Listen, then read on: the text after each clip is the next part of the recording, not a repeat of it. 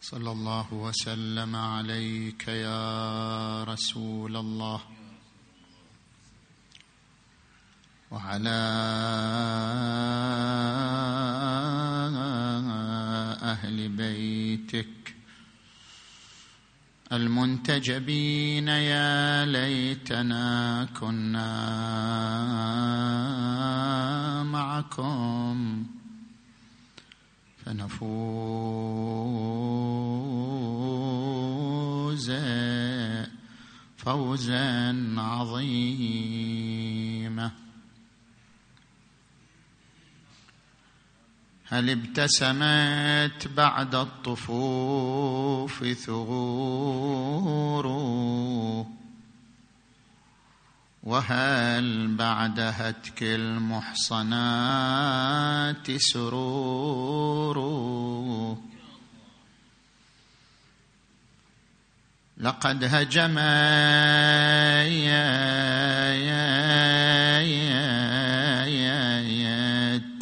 أبياتها القوم بغتة. فكادت من الرعب القلوب تطير.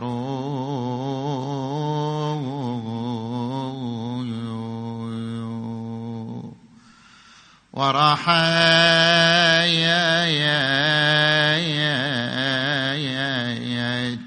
بأكناف الطفوف كأنها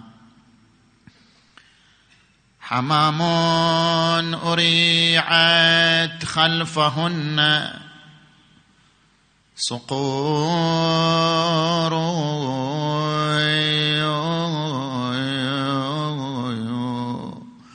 وعجل بالمسرى العدو وقومها. على الترب تكسوها صبا ودبور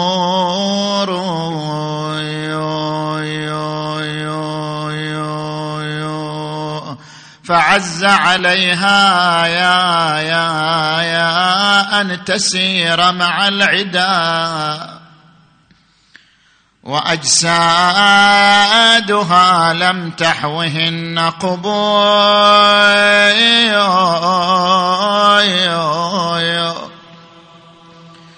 قبور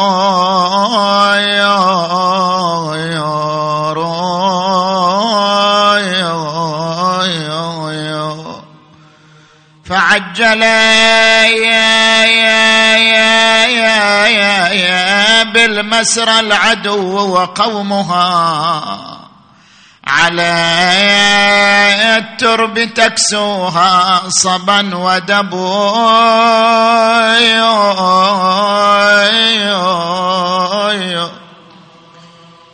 ودبور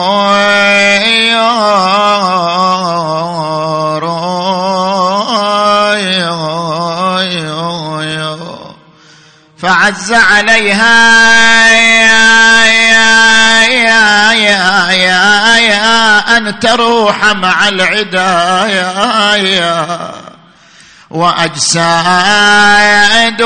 لم تحوهن قبور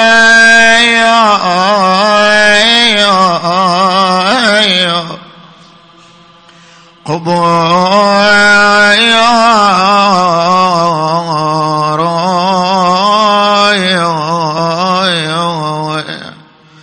مرت على جسد أخيها ولسان حالها. وين اللي يقعد ناقتي؟ ضعن الحرم شال. حرماء وغريبة ومبتلية بحرام واطفايال عنكم يا أبو فاضل ترى قوة أخذوني. كل ما جرى دمعي على خدود ضربا كلكم ضياغم يا إخوتي وتضيعوني ضيع وسفر ويتايم ما يخفاكم الحيال. أعوذ بالله من الشيطان الغوي الرجيم.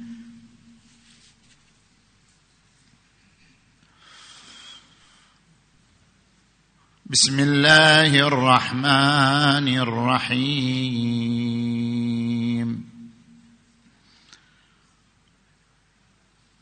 وإذ ابتلى إبراهيم ربه بكلمات فأتمهن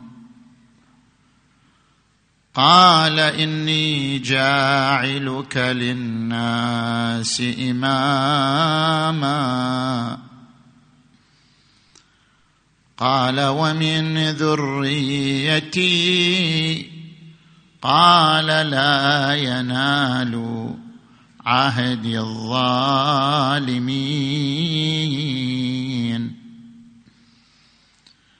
آمنا بالله صدق الله العلي العظيم.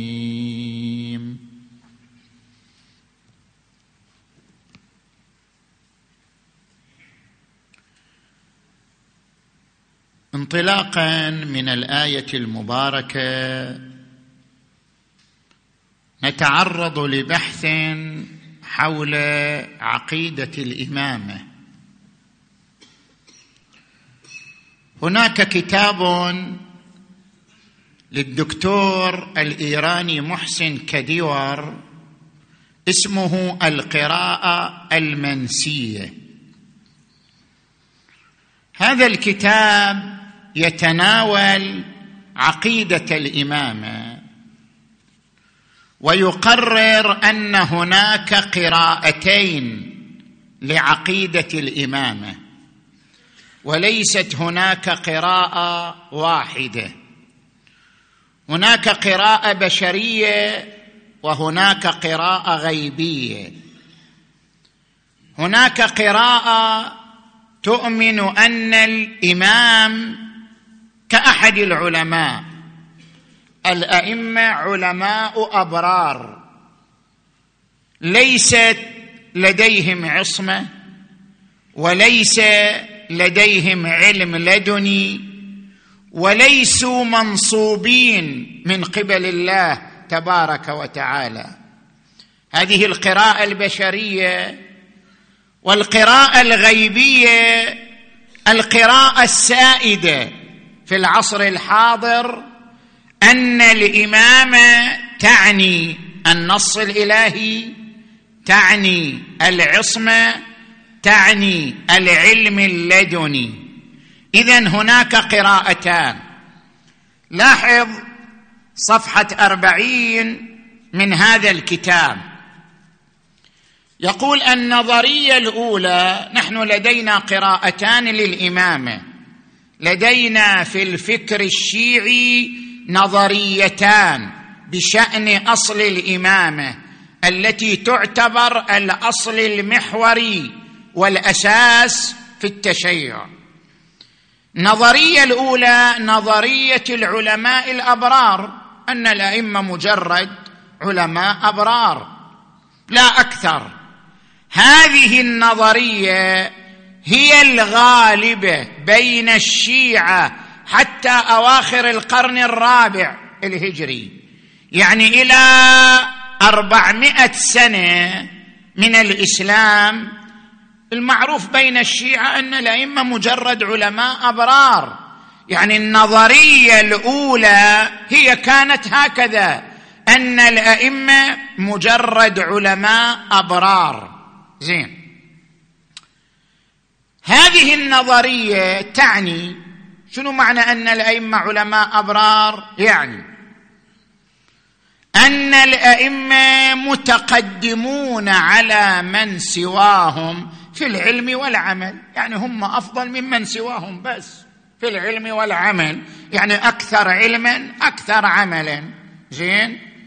وأنهم رواة عن رسول الله صلى الله عليه وآله وتعتبر روايتهم عن رسول الله أقرب الروايات إلى إسلام رسول الله وأكثرها واقعية وعلى هذا الأساس حث النبي المسلمين على التمسك بهم.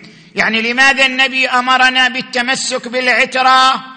لا لأنهم معصومون لا لأنهم أقرب الرواة إلى الإسلام وأكثر الروايات واقعية هي رواياتهم. اذا هناك فرق بين النبي والأئمة في هذه النظرية. ما هو الفرق؟ لاحظوا. النبي منصوب من قبل الله لأنه نبي. النبي يتلقى الوحي اذا لديه علم لدني. النبي معصوم لأنه لا يمكن أن يحفظ الوحي ما لم يكن معصوما. فالنبي منصوب من قبل الله ومعصوم ولديه علم لدني. أما الإمام قل الإمام ليس منصوصا عليه من قبل الله. صحيح النبي نص على الإمام علي والإمام علي نص على من بعده بس هذا النص ليس من الله. النبي نص على الإمام علي لأنه أكثر الناس علما وعملا وأن روايته أقرب إلى الإسلام من أي صحابي آخر فقط.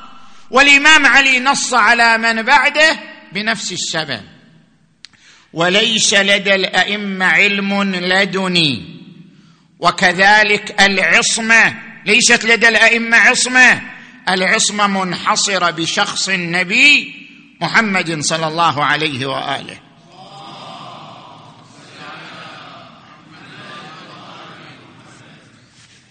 هذه النظرية الأولى. يعتبرها هي النظرية السائدة كانت. يعني إحنا الآن معتقدنا اللي قاعدين نعتقد الأئمة معصومون وكذا يقول هذه كلها أمور حدثت الآن. وإلا النظرية السائدة بين الشيعة إلى أربعمائة سنة من عصر النبي إلى أربعمائة سنة. هي كانت النظرية الأولى أن الأئمة مجرد علماء أبرار. النظرية الثانية التي نحن نعتقد بها الآن في العصر الحاضر أن الأئمة معصومون. زين؟ يقول لك هذه النظرية كان لها أتباع في زمن الأئمة وصار لها أتباع أكثر في زمن الأئمة المتأخرين يعني من الجواد إلى الإمام المهدي عجل الله تعالى فرجه الشريف. لكن لم تكن هي النظرية الغالبة حتى أصبحت اليوم هذه النظرية هي الممثل الرسمي للتفكير الشيعي. هذه النظرية ماذا تقول؟ تقول الأئمة كالنبي كما أن النبي منصوب من قبل الله. الأئمة منصوبون من قبل الله. الأئمة أيضا لديهم علم لدني كما لديهم علم اكتسابي. الأئمة أيضا شنو؟ معصومون. طيب فإحنا أمام نظريتين. نظرية بشرية الأئمة مجرد علماء أبرار. نظرية غيبية أن الأئمة منصوص عليهم من قبل الله وأنهم معصومون. هل هناك شواهد؟ الآن تسألني هل هناك شواهد تدعم هذا الكلام؟ يعني هل هناك شواهد تدعم وتؤكد ان هناك من الشيعة في زمن الأئمة من يعتقد أن الأئمة فقط شنو؟ فقط علماء أبرار. هل فعلا الشيعة في زمن الأئمة كانوا لا يرون الأئمة معصومين؟ كانوا لا يرون الأئمة منصوصا عليهم من قبل الله؟ كانوا يرونهم مجرد علماء أبرار؟ هل فعلا الأمر كذلك؟ هل على ذلك شواهد؟ يقول نعم عندي شواهد على ذلك. ما هي الشواهد على ذلك؟ طبعا إحنا الليلة نذكر مقدار من الشواهد ونناقشها ونترك البقية إلى إذا أمكن إلى ليلة أخرى. ما هي الشواهد؟ يذكر شواهد ثلاثة. ركزوا معي جيدا. الشاهد الأول الذي بحسب التصنيف اعتبر شاهد ثالث. أنا خليته شاهد أول لأنه أقوى الشواهد. صفحة 32 الشهيد الثاني من أكابر علمائنا زين الدين ابن علي المشهور بالشهيد الثاني المتوفى سنة 965 زين الشهيد الثاني له كتاب حقائق الإيمان. ماذا يقول الشهيد الثاني في كتابه حقائق الإيمان؟ ركز على العبارات. شوف فعلا الشهيد الثاني يدعم هذه النظرية أو لا يدعم هذه النظرية. عند كتاب اسمه حقائق الإيمان ماذا يقول فيه؟ يقول الأصل الرابع من الأصول التصديق بإمامة الاثني عشر. وهذا الأصل اعتبره في تحقق الإيمان الطائفة الإمامية. الطائفه الإمامية عندهم لابد أن تؤمن بالأئمة الاثني عشر. حتى أنه من ضرورات مذهبهم. يعتبرون من الضروريات أن تؤمن بالأئمة الاثني عشر. زين. ثم يشرح لنا الشهيد الثاني ما هي الإمامة. نحن نعتبر الأئمة الاثني عشر أئمة يعني شنو أئمة؟ يعني شنو معنى الإمامة؟ اشرح لنا ما معنى الإمامة. الشهيد الثاني يقول لا ريب لا ريب أنه يشترط يعني يشترط في الإيمان. التصديق بكونهم أئمة يهدون بالحق وبوجوب الانقياد لهم في أوامرهم ونواهيهم. لابد أن ننقاد لهم. إذ الغرض من الحكم بإمامتهم ذلك. يعني إذا ما ننقاد لهم فكيف يكونون أئمة؟ إذا لم نعتقد بوجوب الانقياد لهم فكيف يكونون أئمة اذا لابد من الاعتقاد بوجوب الانقياد لهم. هذا الشيء لا ريب فيه. بس شنو الشيء اللي فيه ريب؟ هذا الشيء لا ريب فيه. يجب الاعتقاد بأنهم أئمة يجب الانقياد لهم في الأوامر والنواهي. هذا شيء لا بد منه شنو الشيء الآخر؟ الآن يذكر الشهيد الثاني. ركز معي على العبارة. يقول أما أما التصديق بكونهم معصومين مطهرين من الرجس والتصديق بكونهم منصوصا عليهم من قبل الله تعالى. زين. وأنهم حافظون للشرع وأن علمهم ليس عن رأي واجتهاد. بل عن يقين تلقوه عمن لا ينطق الهوى أو أن بعضه لدني. هذه الصفات. زين؟ والالتزام بأنه لا يصح خلو عصر عن إمام منهم وأن خاتمهم المهدي صاحب الزمان. عجل الله تعالى فرجه الشريف وأنه حي إلى أن يأذن الله له. يقول هذه كلها العصمة والنص عليهم من قبل الله والعلم اللدني وأنهم مستمرون إلى الإمام الثاني عشر وأن الإمام الثاني عشر حي. كل كلها هذه. هل يعتبر التصديق التفصيلي بجميع هذه الأمور؟ يعني هل يعتبر في الإنسان الإنسان ما يصير شيعي ما يصير مؤمن حتى يعتقد تفصيلا بهذه الأمور؟ أئمة منصوص عليهم معصومون مستمرون إلى القائم القائم حي وهكذا. هل يعتبر في الإيمان والتشيع الاعتقاد التفصيلي بهذه الأمور؟ أم يكفي اعتقاد إمامتهم ووجوب طاعتهم في الجملة؟ في الجملة أعتقد أنهم أئمة معصومين أو لا منصوص عليهم أو لا. مثلا لديهم علم لدني أم لا مو لازم. المهم أن أعتقد أنهم أئمة يكفي الاعتقاد الإجمالي. يقول فيه وجهان. الوجه الأول أنه لا بد من ذلك. ثم يقول وليس بعيدا الاعتقاد بالأخير. يعني يمكن أن نقول يكفي أن تعتقد أنهم أئمة وخلاص. تفاصيل هذه مو بالضرورة أن تعتقد بها. لماذا؟ يعلل ذلك الشهيد الثاني فإن كثيرا منهم يعني من رواتهم من شيعتهم فإن كثيرا منهم ما كانوا يعتقدون عصمتهم. شهيد الثاني قاعد يقول كثير من الرواة عن أهل البيت ما كانوا يعتقدون بعصمة أهل البيت. كما يظهر من حال رواتهم ومعاصريهم فإن كثيرا منهم ما كانوا يعتقدون عصمتهم لخفائها عليهم بل كانوا يعتقدون أنهم علماء أبرار. شوف من وين جت الكلمة؟ نظرية علماء أبرار جت من وين؟ من الشهيد الثاني. الشهيد الثاني من القرن التاسع. زين؟ إحنا الآن في القرن ال... أنهينا القرن الرابع عشر دخلنا في القرن الخامس عشر. منذ القرن التاسع الشهيد الثاني يقول أكو كثير من رواة أهل البيت وأصحاب أهل البيت لا يعتقدون أن ائمه معصومون لخفائها عليهم بل كانوا يعتقدون أنهم علماء أبرار. يعرف ذلك من تتبع سيرهم وأحاديثهم.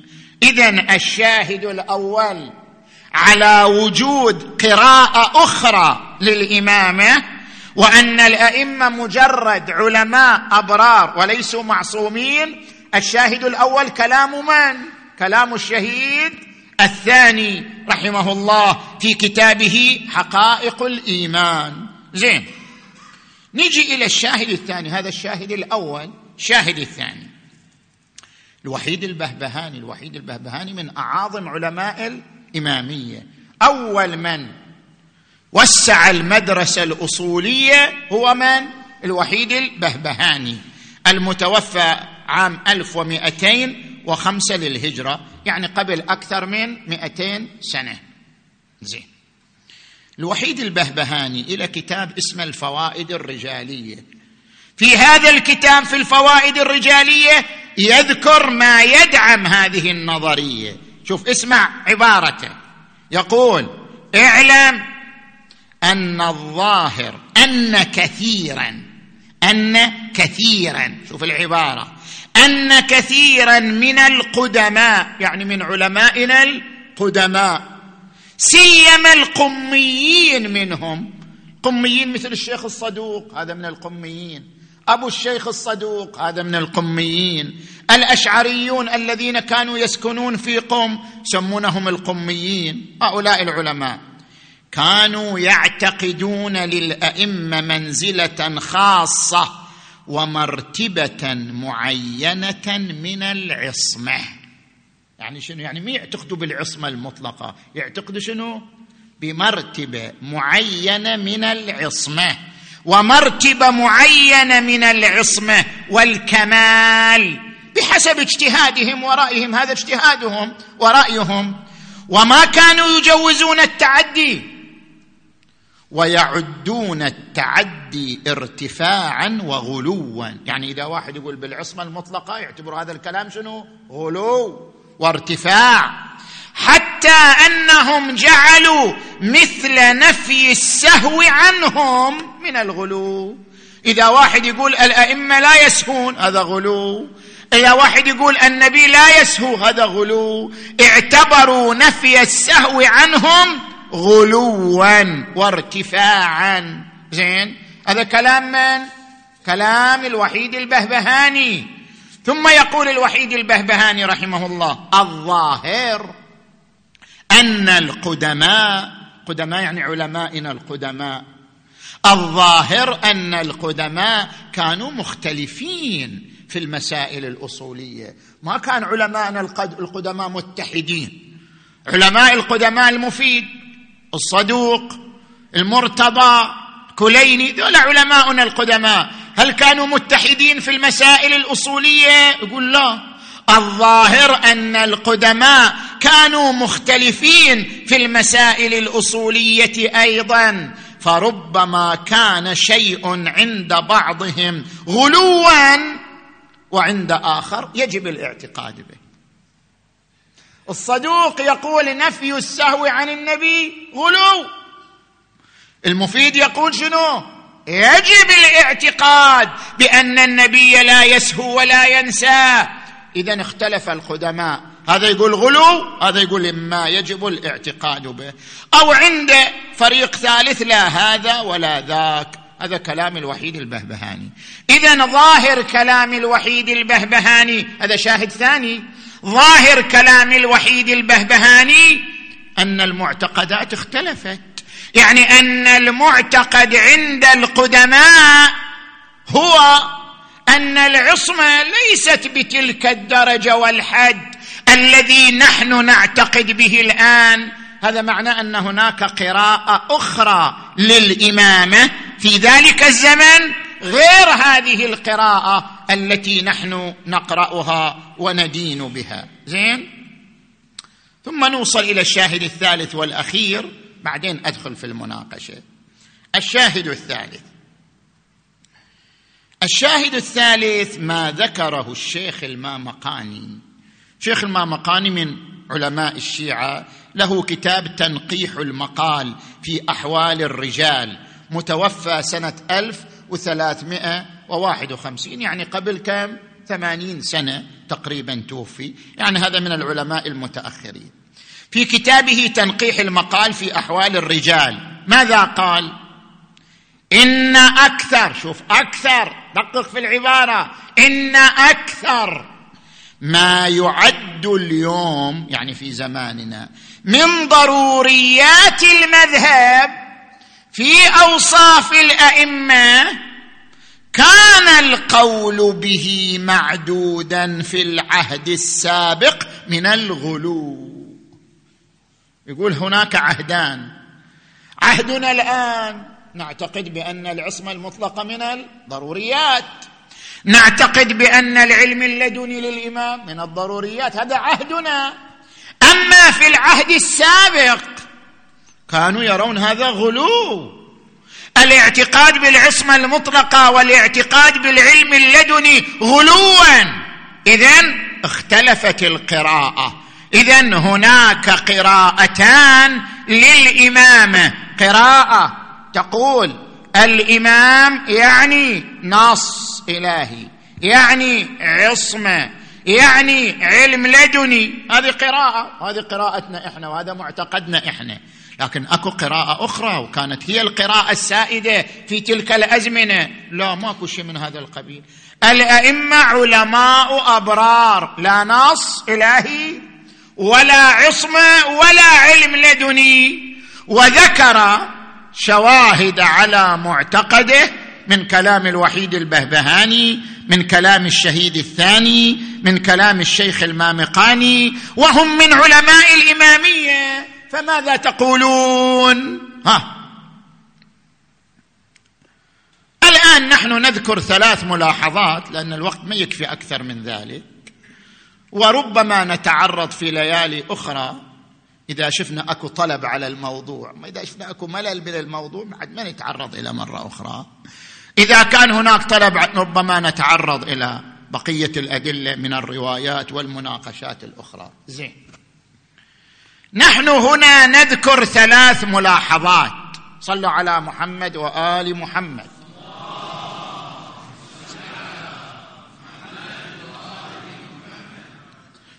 أقول الملاحظة الأولى هناك خطأ منهجي في هذه المقالة أو في هذا البحث.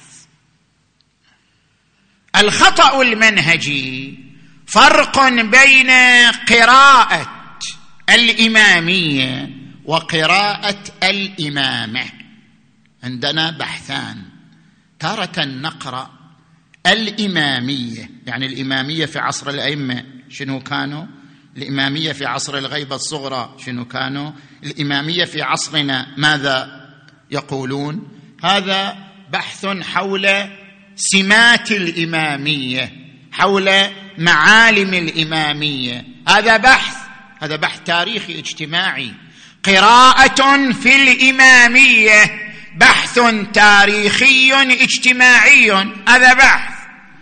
وعندنا بحث آخر في الإمامة. ما يخصنا الشيعة الإمامية من هم؟ تكلم عن شنو؟ عن الإمامة كفكرة عن الإمامة كمعتقد عن الإمامة كمفهوم. هذا بحث فكري وليس بحثا تاريخيا. إذا هل أن الدكتور محسن كديور والآن مجموعة تبنوا هذه القراءة للدكتور محسن كديور هل أن الدكتور يتحدث عن بحث تاريخي وهو قراءة للإمامية. أم أنه يتحدث عن بحث فكري وهو قراءة للإمامة مفردة الإمامة فكرة الإمامة. فرق بين البحثين. ركز معي دقق معي جيدا. زين؟ إحنا من نقرأ كلامه. شوف كلامه صفحة واحد وعشرين. يقول كيف يتم طرح حقيقة الإمامة؟ وبيانها يعني يتكلم عن ماذا؟ عن فكرة الإمامة بحث فكري. زين. وأيضا يقول في صفحة أربعين كما نحن ذكرنا لدينا في الفكر الشيعي نظريتان مختلفتان بشأن أصل الإمامة. إذن هو يقول أنا ما أتكلم عن الإمامية أنا أتكلم عن الإمامة فكرة الإمامة. طيب. إذا كان الحديث عن فكرة الإمامة إذا أكو خطأ منهجي في هذا البحث وفي هذه الكتابة لماذا؟ لأننا عندما نتكلم عن الإمامة لابد أن نحدد الامامه اولا ما معناها ثم نبحث عن صفاتها ومقوماتها لا يصح منهجيا لا يصح بحسب أصول البحث العلمي أن أدخل في بحث حول الإمامة وأقول هناك قراءتان في مقومات الإمامة وصفات الإمامة ما لم أحدد سلفا ما هو معنى الإمامة. يعني شنو المحور بين القراءتين؟ مو غير نحدد؟ أنت تقول هناك فريقان من الشيعة فريق له قراءة بشرية فريق له قراءة غيبية. لابد من وجود محور للقراءتين معا. لابد من وجود قاسم مشترك للقراءتين معا. كلتا القراءتين تتحدث عن ذلك المحور وذلك القاسم المشترك. أحدهما يقول الإمامة بمعناها صفاتها بشرية ذاك يقول الإمامة بمعناها صفاتها غيبية ملكوتية. اذا الخطأ المنهجي وتعويم البحث. ما في شيء. شنو معنى الإمامة؟ ما وضحه لا بد من إيضاح معنى الإمامة. اولا حتى ننطلق في البحث ونرى هل صفاتها بشرية أم صفاتها غيبية. خلنا نحدد معنى الإمامة اولا. لذلك نحن نبحث عن الإمامة. الإمامة لها معاني ثلاثة متصورة. الامامه بمعنى الزعامة السياسية الامامه بمعنى الفقاهة والعلم الامامه بمعنى الحجية. زين. نجي إلى المعنى الأول. هل الامامه بمعنى الخلافة والزعامة؟ يعني الشيعة عندما يقولون نعتقد باثني عشر إماما يعني نعتقد باثني عشر زعيما سياسيا شكل لا. ليست الإمامة عند الشيعة بمعنى الزعامة السياسية. لذلك أغلب الأئمة ما حصلوا على زعامة سياسية. ومع ذلك الشيعة يعتقدون بأنهم أئمة. إمامة شيء الزعامة السياسية شيء آخر. حصلوا على الزعامة السياسية تمكنوا أم لم يتمكنوا؟ هذا شيء ما إلى علاقة بالإمامة. هذا مجرد منصب. منصب ظاهري. إذا ليس المقصود بالإمامة.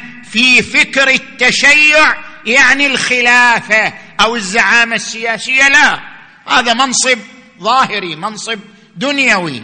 لذلك صحيح الإمام علي عبر في بعض خطاباته عن الزعيم بالإمام فقال وإنما الشورى للمهاجرين والانصار في خطابه لمعاوية بن أبي سفيان وإنما الشورى للمهاجرين والأنصار فإذا اجتمعوا على شخص وسموه إماما.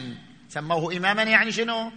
يعني اعتبروه زعيما لهم خليفة لهم. فإذا اجتمعوا على شخص وسموه إماما كان لله فيه رضا. هنا عبر بالإمام ويريد الزعامة السياسية. زين. ولكن نحن في المعتقد الشيعي عندما نقول أئمة لا نريد الزعامة السياسية. والدليل على ذلك أغلب أئمتنا. لم يكونوا زعماء سياسيين. ولا نقصد أنهم مؤهلون للإمامة. نقصد أنهم أئمة بالفعل لأنهم مؤهلون للإمامة. اذا ليس المراد بالإمامة الزعامة السياسية. المعنى الثاني أن المراد بالإمامة الفقاهة. الأئمة يعني فقهاء. عندما نقول نعتقد بالأئمة يعني نعتقد بأنهم علماء. هل هذا هو معنى الامامه أنهم فقهاء علماء؟ لا. لماذا؟ ابن عباس كان عالما فقيها حبر الأمة لكن لم يعتقد أن أحد أنه إمام. إمام شيء والعلم والفقاهة شيء آخر. ابن عباس كان عالما حبر الأمة في علمه. أبو سعيد الخدري كان فقيها.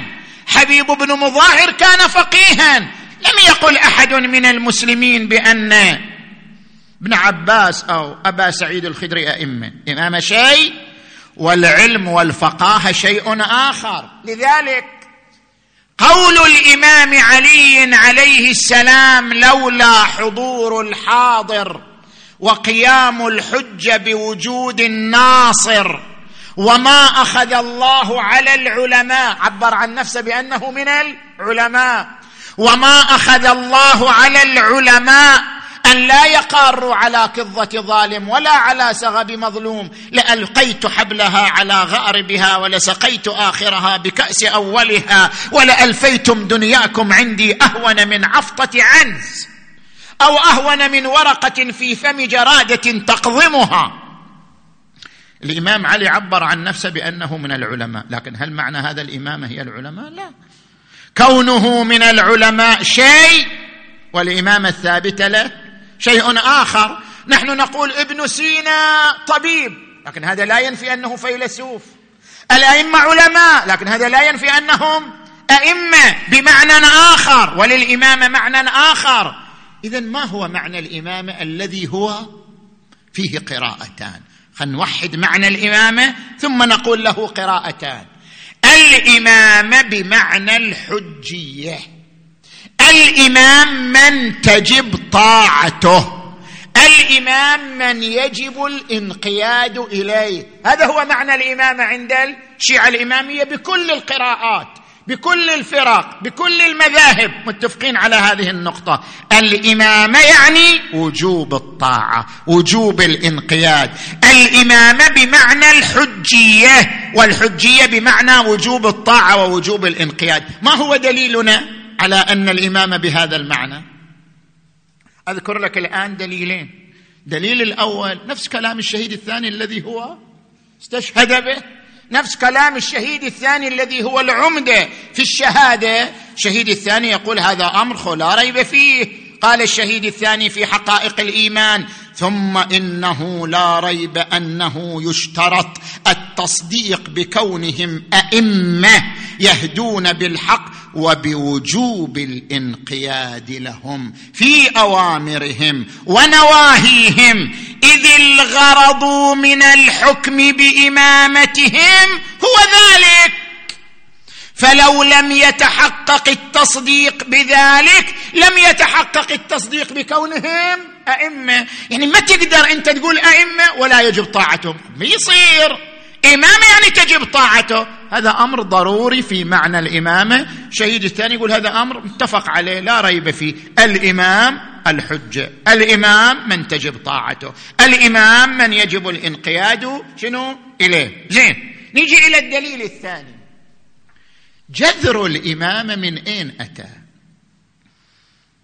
أول جذر أول نص تحدث عن الإمامة. ما هو؟ حتى نعرف شنو معنى الإمامة. نرجع لأول نص يتحدث عن الإمامة. نرجع لأول جذر يتحدث عن الإمامة. حتى نعرف معنى الإمامة بالرجوع لأول نص تحدث عن الإمامة. أول جذر للإمامة حديث الغدير. صح لو لا؟ حديث الغدير انطلق منه التشيع. شيعة انطلقوا من حديث الغدير. حديث الغدير أول نص تعرض للإمامة. شنو معنى حديث الغدير؟ حتى نفهم معنى الإمامة نفهم حديث الغدير.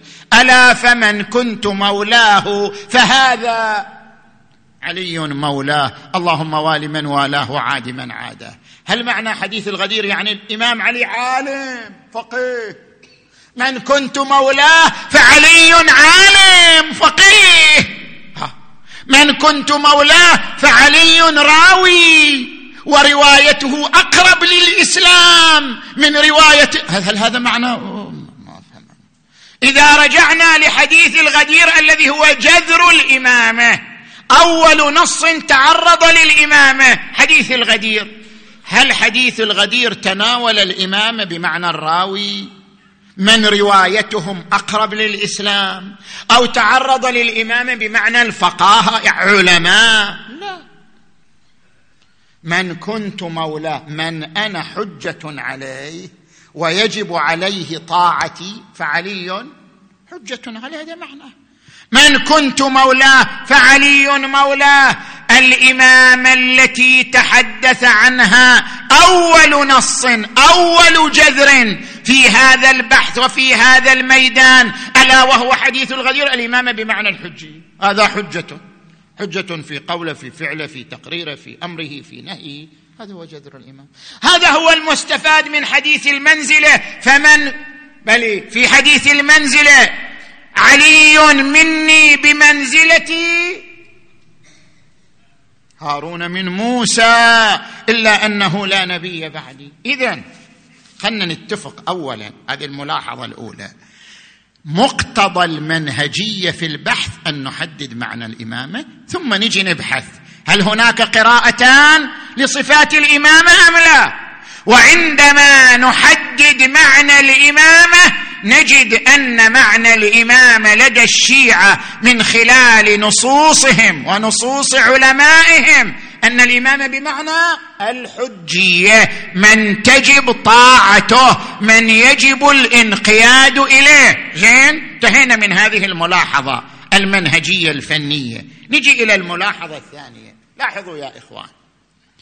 نحن عندما نقدم قراءتين للإمامة نقول هناك قراءتان للإمامة. طيب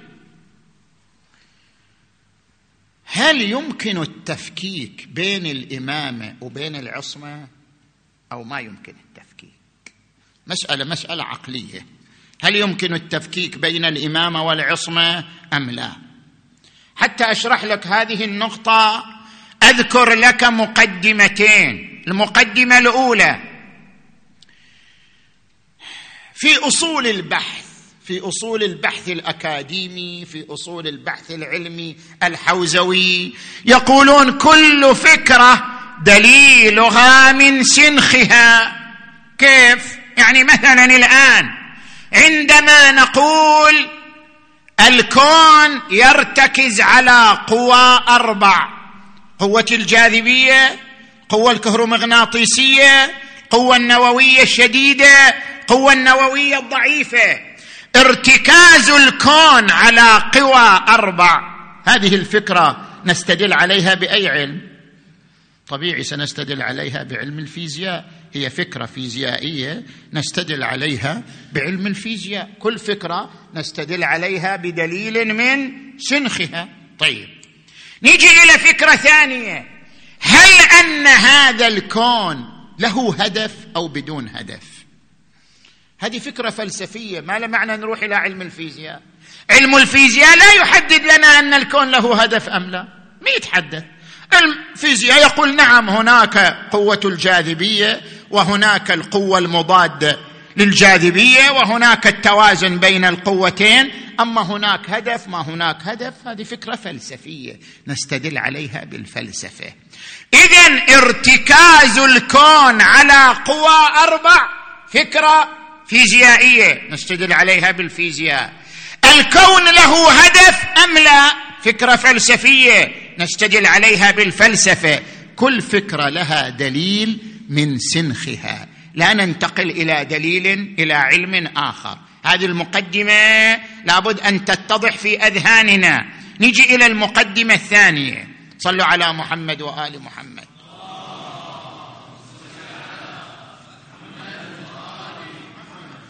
المقدمة الثانية.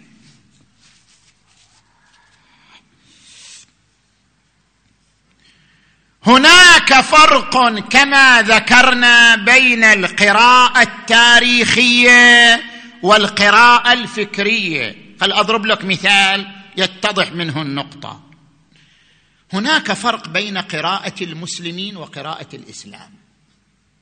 مثلا لو جاءنا باحث قال المسلمون في عصر النبي ما هي سماتهم؟ هذه قراءة للمسلمين مو قراءة للإسلام. المسلمون في عصر النبي في أول عصر للإسلام ما هي سماتهم؟ هذه قراءة تاريخية اجتماعية للمسلمين. حينئذ يصح لك أن تقول هناك قراءتان. بعض المسلمين كان يعتقد بأصول الإسلام عن دليل. ما هي أصول الإسلام؟ التوحيد النبوة المعاد. أصول الإسلام الثلاثة كان المسلمون يعتقدون بهذه الأصول الثلاثة عن دليل.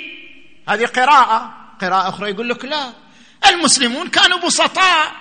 المسلمون في عصر النبوة ما بسطاء ما كانوا يعتقدون بهذه الأصول الثلاثة عن دليل. كانوا يعتقدون بالتوحيد والنبوة والمعاد اجمالا ويستدلون على ذلك بشنو؟ بالقرآن. اذا هناك قراءتان تاريخيتان للمسلمين. المسلمون في عصر النبي نقرأهم بقراءتين. منهم من يقول لا المسلمون كانوا ملتفتين يعتقدون بالأصول الثلاثة عن دليل. منهم يقول لا المسلمون كانوا بسطاء كانوا يعتقدون بهذه الأصول الثلاثة اجمالا تبعا للقرآن الكريم مو أكثر من ذلك. هذا نسميه بحث تاريخي للمسلمين. أما الإسلام هل من الصحيح أن يجي شخص يتكلم عن الإسلام مو عن المسلمين؟ يقول الإسلام ما يعني أنه توحيد ونبوة وابعة شنو الإسلام؟ يعني هل يمكن في قراءة الإسلام أن نفكك بين الإسلام وبين أصوله؟ غير ممكن. يعني الإسلام كفكرة خلي المسلمين الإسلام كفكرة لا يقبل قراءتين. لماذا؟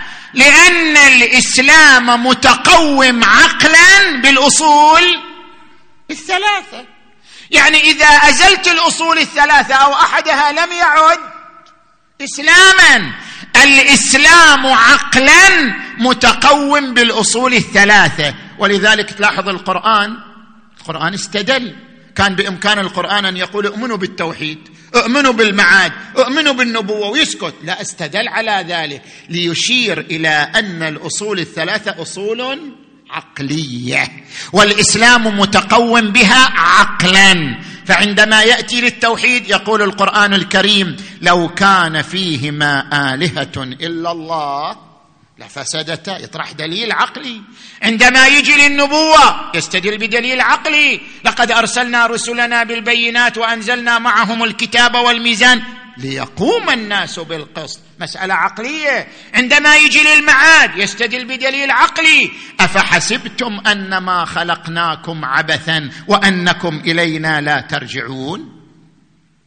اذا الإسلام يساوي توحيد نبوة معاد.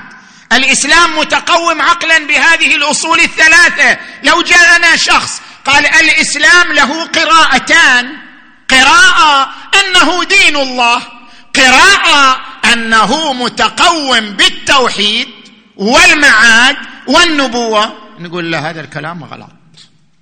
لأن الإسلام كفكرة متقوم بالأصول الثلاثة عقلا.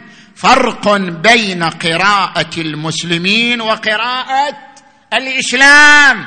قراءة المسلمين فيها قراءتان. أما الإسلام يا تقبل يا ما تقبل. الإسلام هو عبارة عن توحيد ونبوة ومعاد ومتقوم بها عقلا لا يمكن التفكيك بينهما.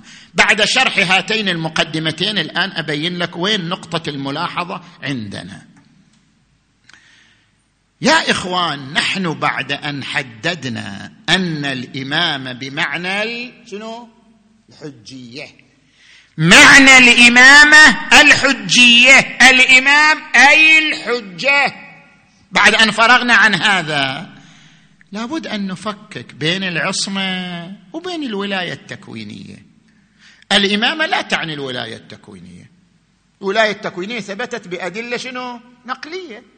الولاية التكوينية ثبتت لأهل البيت بأدلة نقلية لا بحكم العقل. فالامامه لا تعني الولاية التكوينية. صح يمكن نفكك بين الإمامة وبين الولاية التكوينية لكن لا يمكن التفكيك بين الإمامة والعصمة.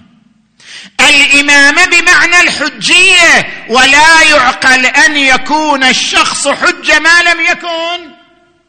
معصوما هذا شيء بديهي مسألة عقلية. لا معنى لا معنى للتفكيك بين الإمامة والعصمة. لا معنى لأن يقال الإمامة فيها قراءتان. قل الإمامية فيهم قراءتان. لا تقل الإمامة فيها قراءتان. الإمامية نعم الإمامية كما ذكرنا أقوال الشهيد الثاني أقوال الوحيد البهبهاني أن الإمامية بل صنفان صنف منهم يعتقد بالعصمه والناص والعلم اللدني وقسم منهم يعتقد بالامامه اجمالا ولا يعتقد بهذه الصفات تفصيلا. هذه قراءة للإمامية. أما عندما نأتي لقراءة الإمامة لا للإمامية الإمامة تعني الحجية. الحجية مساوقة عقلا للعصمة. ما يمكن إمامة بدون عصمة. لماذا؟ لأننا نبحث عن الحجية الواقعية مو الحجية الظاهرية. شوف لاحظوا معي فرق بين فتوى الفقيه وبين الإمام. الفقيه حجية فتوى حجية شنو؟ ظاهرية. يعني الفقيه اليوم يفتي بعد عشر سنوات يغير فتوى. كان الإمام الحكيم يفتي بنجاسة أهل الكتاب. ثم أفتى في آخر عمره بشنو؟ بطهارتهم. تغيرت فتوى. الفقيه حجية فتوى حجية ظاهرية يعني قابلة لل شنو؟ التبدل والتغير. وكثيرا ما تتغير فتاوى الفقهاء وكثيرا ما يعدلون عن آرائهم. سيد الخوي رحمه الله ثلاثون سنة ثلاثين سنة مو شوية. ثلاثون سنة يرى أن الغسل لزيارة الحسين عن بعد يجزي عن الوضوء. بعد ثلاثين سنة عدل عن رأيه. قال ما يجزي عن الوضوء. الأحوط وجوبا أن لا يكتفى به عن الوضوء. طيب اللي اغتسلوا بدون وضوء؟ وين يروحوا المساكين؟ زين. فإذا الفقيه يتبدل رأيه يتغير فتوى إذا حجية رأي الفقيه حجية ظاهرية. أما قول الإمام عند الشيعة فحجيته حجية واقعية. يعني لا تقبل التغير والتبدل. بما أن الإمامة تعني الحجية الواقعية. الحجية الواقعية تعني العصمة. مستحيل يكون واحد حجة وهو مو معصوم. إذا هو يخطئ كيف يكون معص كيف يكون حجة علينا وهو يخطئ؟ كيف يكون الحجة حجة واقعا وهو يخطئ؟ اذا بعد أن استفدنا من كلام الشهيد الثاني واستفدنا من حديث الغدير وأمثاله أن الامامه بمعنى الحجية والحجية تعني الحجية الواقعية. الحجية الواقعية شنو؟ مساوقة للعصمة. فلا معنى لقراءتين. يجي واحد يقول الامامه فيها قراءتان. قراءة تقول بأن الإمام معصوم قراءة تقول الإمام غير معصوم. لما يصير. نعم. تقدر تقول قراءة تقول الامامه ذات ولاية تكوينية. قراءة تقول الامامه ليس لديها ولاية تكوينية. قراءة تقول أن الإمام مثلا له لنفترض علم بجميع الغيب. قراءة تقول أن الإمام ليس لديه علم بالغيب. صح ممكن تقول هناك قراءتان. أما من ناحية العصمة أن يقال الامامه لها قراءتان. قراءة بدون العصمة. قراءة مع العصمة. التفكيك بين الإمامة والعصمة غير معقول. نقصد بالعصمة العصمة في التبليغ لا العصمة المطلقة. أصل العصمة التفكيك بينهما غير معقول. لذلك كيف نحمل كلام الشهيد الثاني؟ أنا بعدني في الملاحظة الثانية والوقت راح. فلذلك ما بروح للملاحظة الثالثة. كيف نحمل كلام الشهيد الثاني؟ الشهيد الثاني يقول لا يجب الاعتقاد بالعصمة مع أن الامامه مساوقة للعصمة. كيف نحمل كلام الشهيد الثاني؟ لاحظوا معي عبارة الشهيد. الشهيد الثاني يقول هناك اعتقاد إجمالي وهناك اعتقاد تفصيلي. تارة نعتقد بالإمامة من دون التفات إلى أن الإمام معصوم أو لديه علم لدني. هذا يسمى اعتقاد إجمالي. وتارة نلتفت أن الامامه يعني العصمة. فعندما نعتقد بالإمامة نعتقد بالعصمة. هذا يسمى اعتقاد تفصيلي. لا يقول الشهيد الثاني بأن من يفكك بين الإمامة والعصمة فاعتقاده أيضا صحيح. ركز على العبارة. فرق بين الاكتفاء بالاعتقاد الإجمالي وبين الاكتفاء بالتفكيك بين الامامه والعصمة. فرق بين عدم الاعتقاد والاعتقاد بالعدم. هناك فرق بين العبارتين. الشهيد الثاني يقول من اعتقد بالإمامة ولم يلتفت إلى العصمة لم يلتفت لأنه اعتقد بعدم العصمة. من اعتقد بالإمامة ولم يلتفت إلى العصمة يعتبر مؤمن لأنه لم يعتقد بالعصمة لعدم التفاته إليها. أما لم يقل الشهيد الثاني من اعتقد بالإمامة وأنكر العصمة فهو شيعي أو م... لا لم يقل الشهيد الثاني ذلك أصلا ولا جاهد في عبارته على ذلك. لاحظوا عبارة الشهيد الثاني يقول.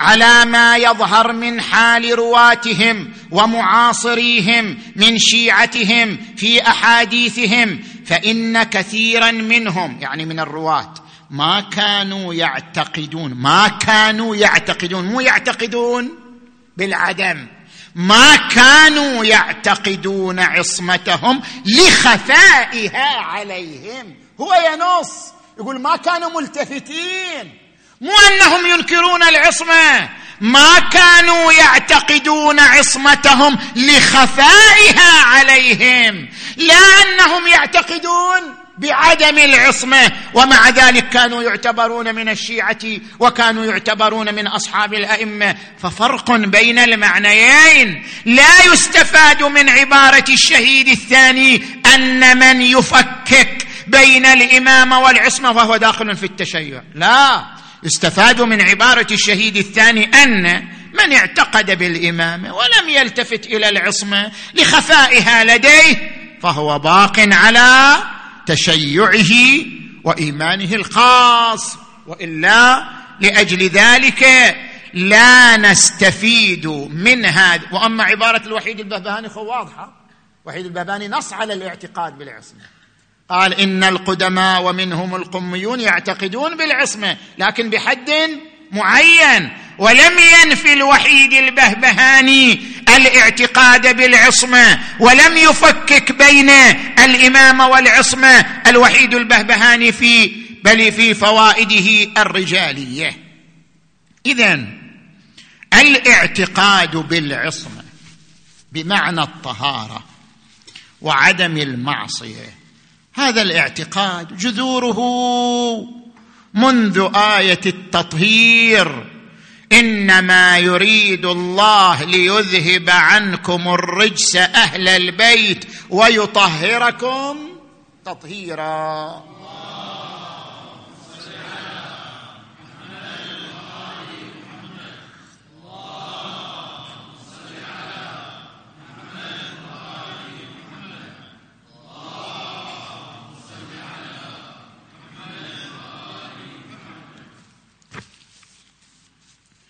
وفي كثير من النصوص الواردة عن أهل البيت في زياراتهم في كلماتهم أنت عندما تزور الحسين عليه السلام في بعض الزيارات الواردة عن الإمام الصادق عليه السلام أشهد أنك طهر طاهر مطهر. من طهر طاهر مطهر. طهرت وطهرت. بك البلاد وطهرت أرض أنت بها طهر طاهر مطهر من طهر طاهر مطهر. الإمام الحسين عليه السلام نفسه عندما وقف أمام القوم يوم عاشوراء قال أما سمعتم قول رسول الله صلى الله عليه وآله في وفي أخي الحسن هذان سيدا شباب أهل الجنة. فإن كذبتموني شوف لاحظ التعبير فإن كذبتموني فوالله ما تعمدت الكذب. طهارة عصمة. فوالله ما تعمدت الكذب منذ علمت أن الله يمقت عليه أهله ويضر به من اختلقه. فإن صدقتموني فوالله ما تعمدت الكذب. وإن كذبتموني فإن فيكم من إذا سألتموه أخبركم عن ذلك. سلوا جابر بن عبد الله الأنصاري سلوا أبا سعيد الخدري سلوا سهل بن سعد الساعدي سلوا أنس بن مالك سلوا زيد بن أرقم.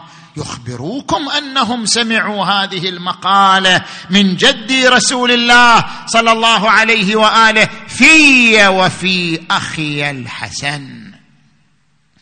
لم أنسه إذ قام فيهم خاطبا. فإذا هم لا يملكون خطابا يدعو ألست أنا ابن بنت نبيكم؟ وملاذكم إن صرف دهر نابا هل جئت في دين النبي ببدعة؟ أم كنت في أحكامه مرتابا؟ أولم يوص بنا النبي وأودع الثقلين؟ فيكم عترة وكتابا؟ إن لم تدينوا بالمعاد فراجعوا أحسابكم. إن كنتم أعرابا فغدوا حيارى لا يرون لوعظه إلا الأسنة. والرماح جوابا حتى إذا أسفت علوج أمية. أن لا ترى يا يا يا يا يا, يا قلب النبي مصابا ماذا جرى ماذا حصل صليت على جسم الحسين سيوفهم صليت على جسم الحسين سيوفهم فغدا لساجدة الظبا محرابا. يقول سنان فاحتوشناه هذا بسيفه وهذا برمحه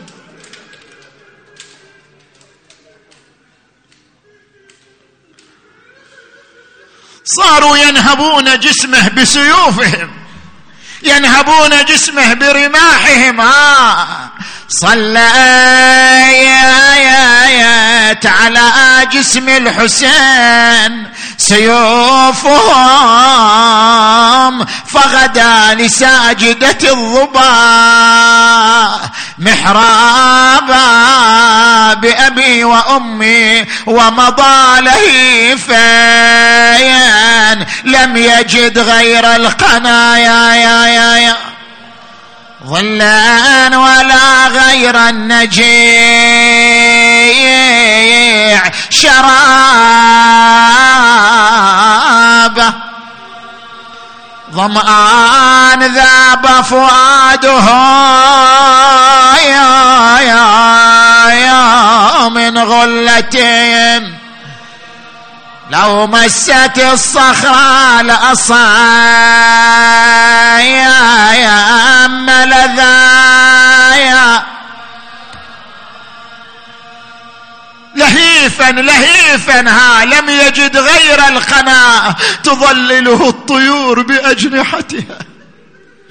وكأن ابنته سكينة سمعت نحره يتكلم كأن النحر يتكلم كأن النحر يخاطبها ها؟ ما هي الكلمات؟ شيعتي مهما شربتم عذب ماء فاذكروني أو سمعتم بقتيل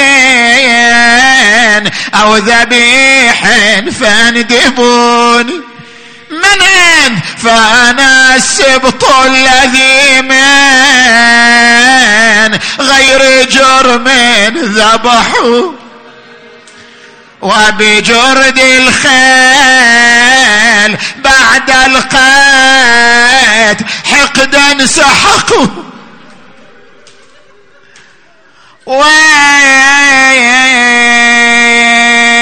ويلي ما حد حضر عنده وحفر قبره قبره ولا حد جاب كافوره وسدره. إيه والله خيل الأعوجية وطت صدره.